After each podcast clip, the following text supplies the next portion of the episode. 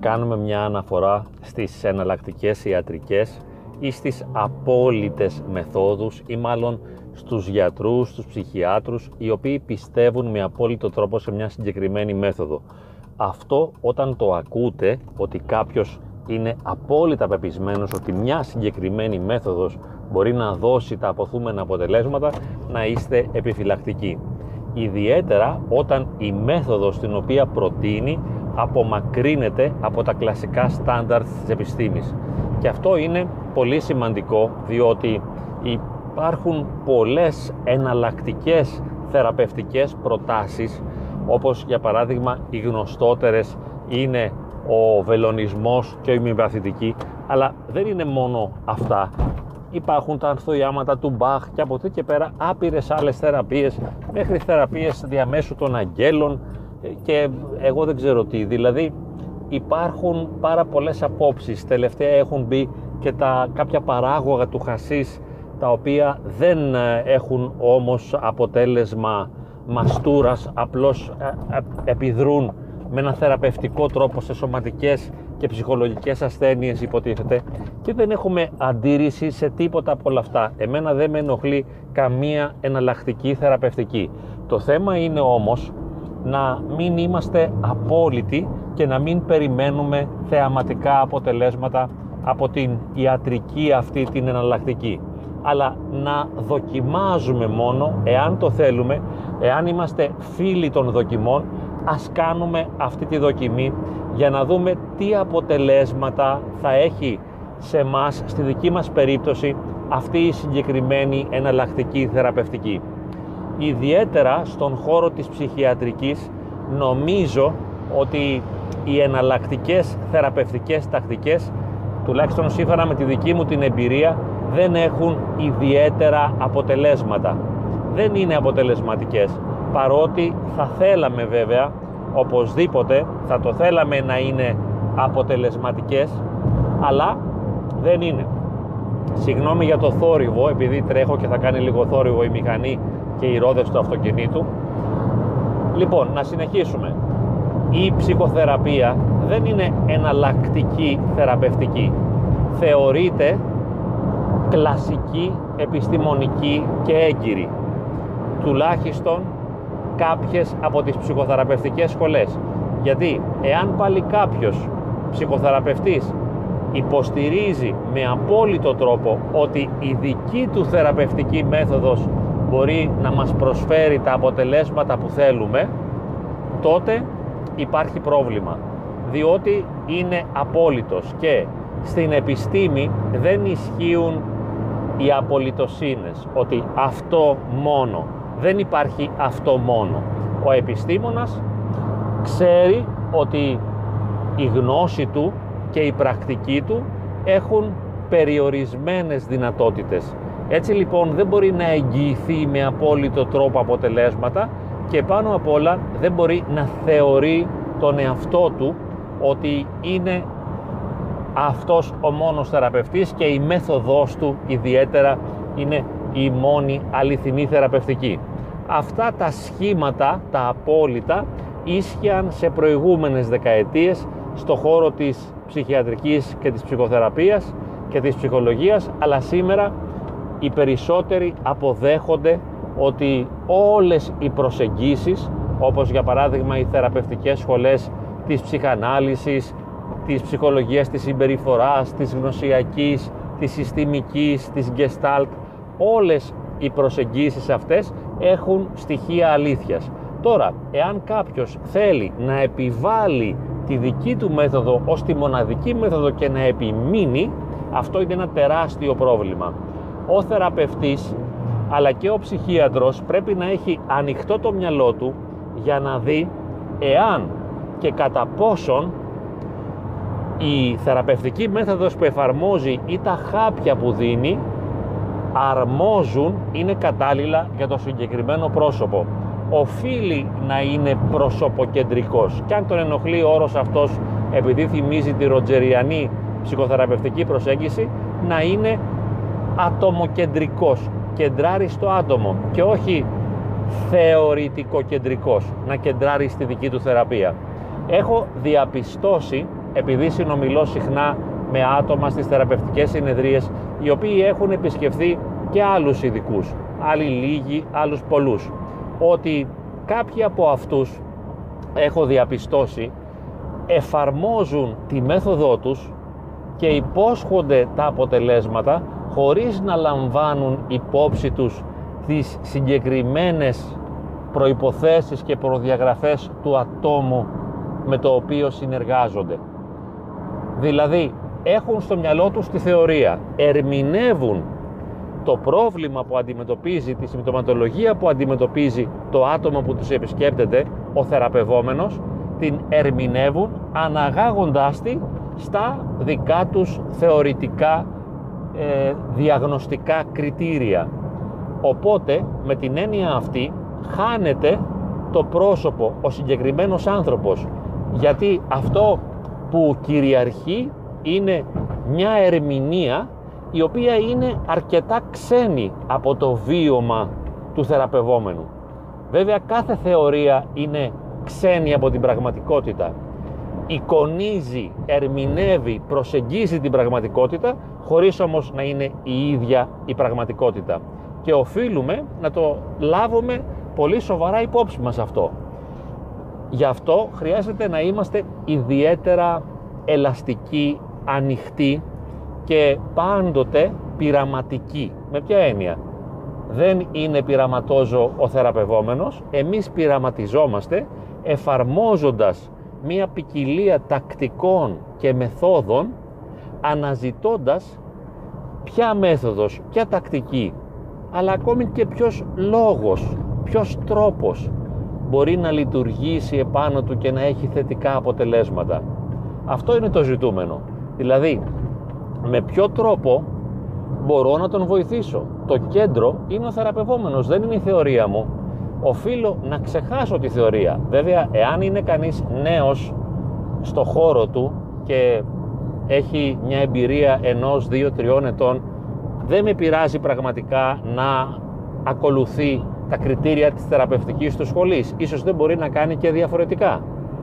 Αλλά ένας έμπειρος θεραπευτής οφείλει να απομακρύνεται από την κοσμοθεωρία του, να απομακρύνεται από τις πρακτικές, τις τακτικές και τις θεωρητικές αρχές της ψυχοθεραπευτικής του σχολής, ώστε να συναντήσει το συγκεκριμένο πρόσωπο και να αναζητήσει τους τρόπους με τους οποίους θα μπορούσε να βοηθήσει το συγκεκριμένο άνθρωπο.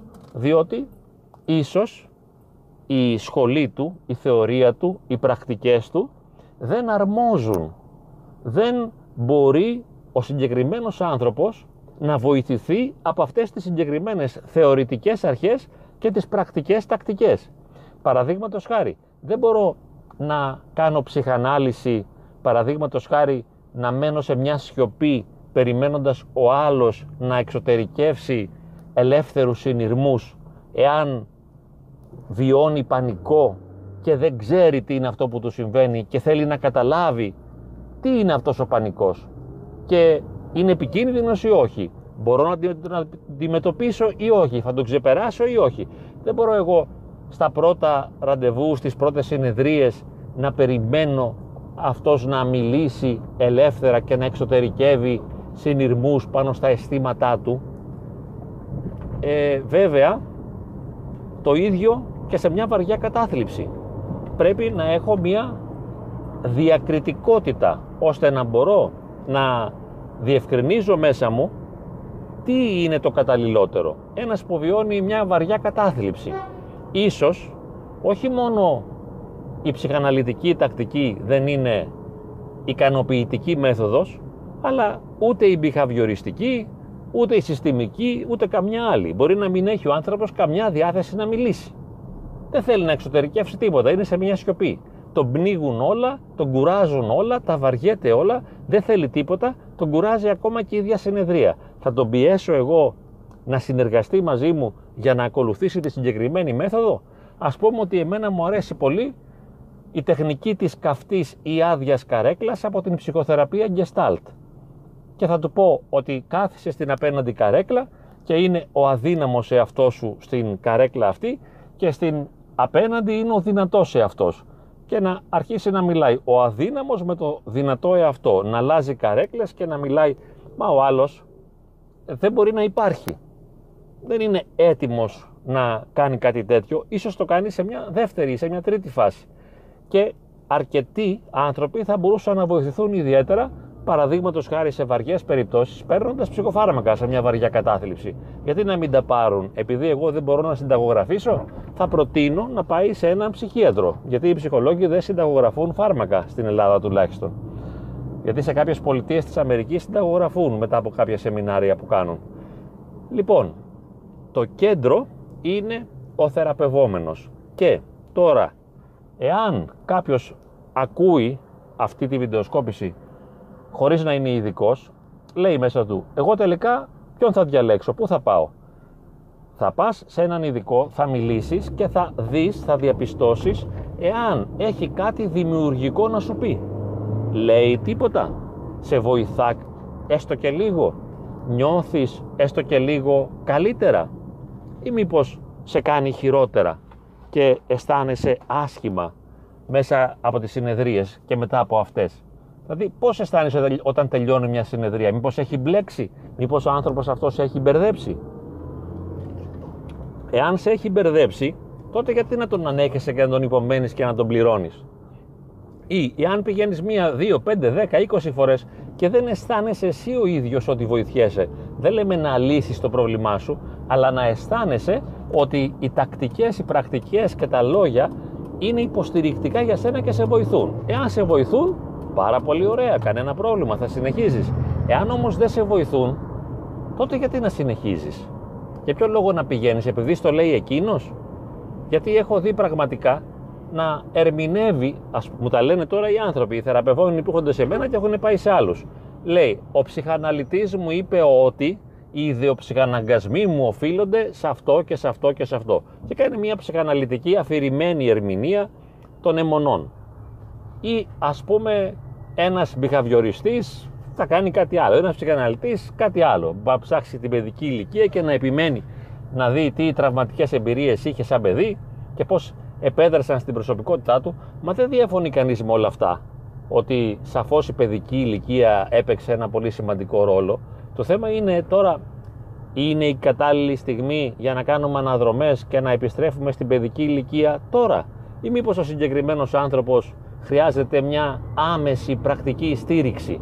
Για να μην πω ότι μερικοί θεραπευόμενοι στην πραγματικότητα θέλουν καθολική στήριξη, ώστε να μπορέσουν και να ενταχθούν κοινωνικά, αλλά και να βρουν εργασία και να έχουν χρήματα. Δηλαδή, πίνει το αίμα, ας πούμε, ενός θεραπευόμενου, και εγώ μπορεί να το πίνω, ο οποίος δεν έχει να φάει, δεν μπορεί να πιει ένα καφέ, δεν μπορεί να πληρώσει τον νίκη του και χρωστάει, και είναι κλεισμένος μέσα στο σπίτι και περιμένεις να γίνει καλά. Μα εάν δεν τον θεραπεύσεις οικονομικά, και δεν λέω ότι εγώ τον θεραπεύω, προς Θεού, απλά για να λέμε τα πράγματα όπως είναι. Εάν αυτός ο άνθρωπος δεν βρει δουλειά, πώς θα μπορέσει να βοηθήσει τον εαυτό του; Ή ένας άνθρωπος που δεν έχει σχέση. Πρέπει να τον βοηθήσεις σε αυτό το πράγμα. Πώς θα τον βοηθήσεις; Δεν θα του βρεις εσύ κοπέλα, αλλά οπωσδήποτε πρέπει να εστιάσεις στη συγκεκριμένη ανάγκη.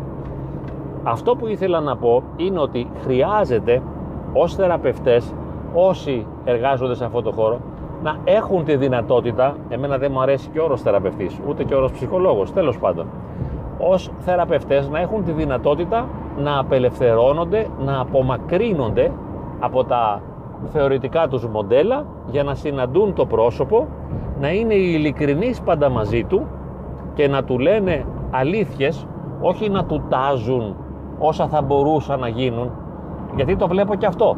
Δηλαδή, θα πω σε κάποιον ότι εγώ θα σε βοηθήσω να αξιοποιήσεις τις δυνατότητές σου και μέσα σε λίγες συνεδρίες θα έχεις ξεπεράσει τα συμπτώματα.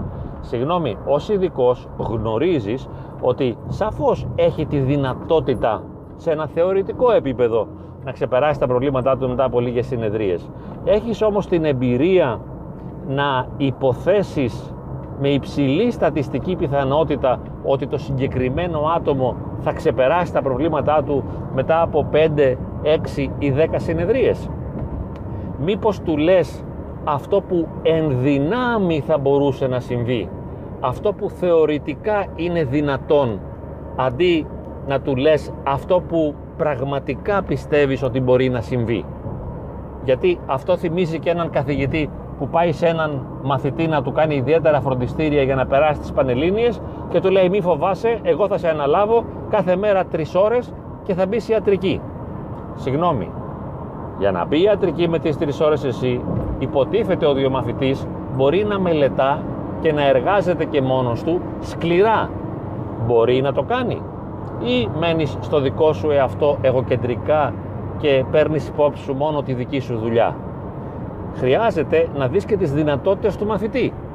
Υποψιάζεσαι εάν είσαι έμπειρος, εάν ο συγκεκριμένος μαθητής μπορεί να εργαστεί σκληρά. Εάν δεν μπορεί, τι του τάτσο θα το βάλεις στην ιατρική; Το ίδιο λοιπόν και έναν άνθρωπο με κατάθλιψη. Του λένε μερικοί, αν θέλεις μπορείς. Εγώ θα σε βοηθήσω να ανακαλύψεις ε, δεδομένα του εσωτερικού σου εαυτού και να αξιοποιήσεις δυνατότητες που να τις ενεργοποιήσεις και μετά να το ξεπεράσεις. Πάρα πολύ σωστά, δεν διαφωνούμε καθόλου.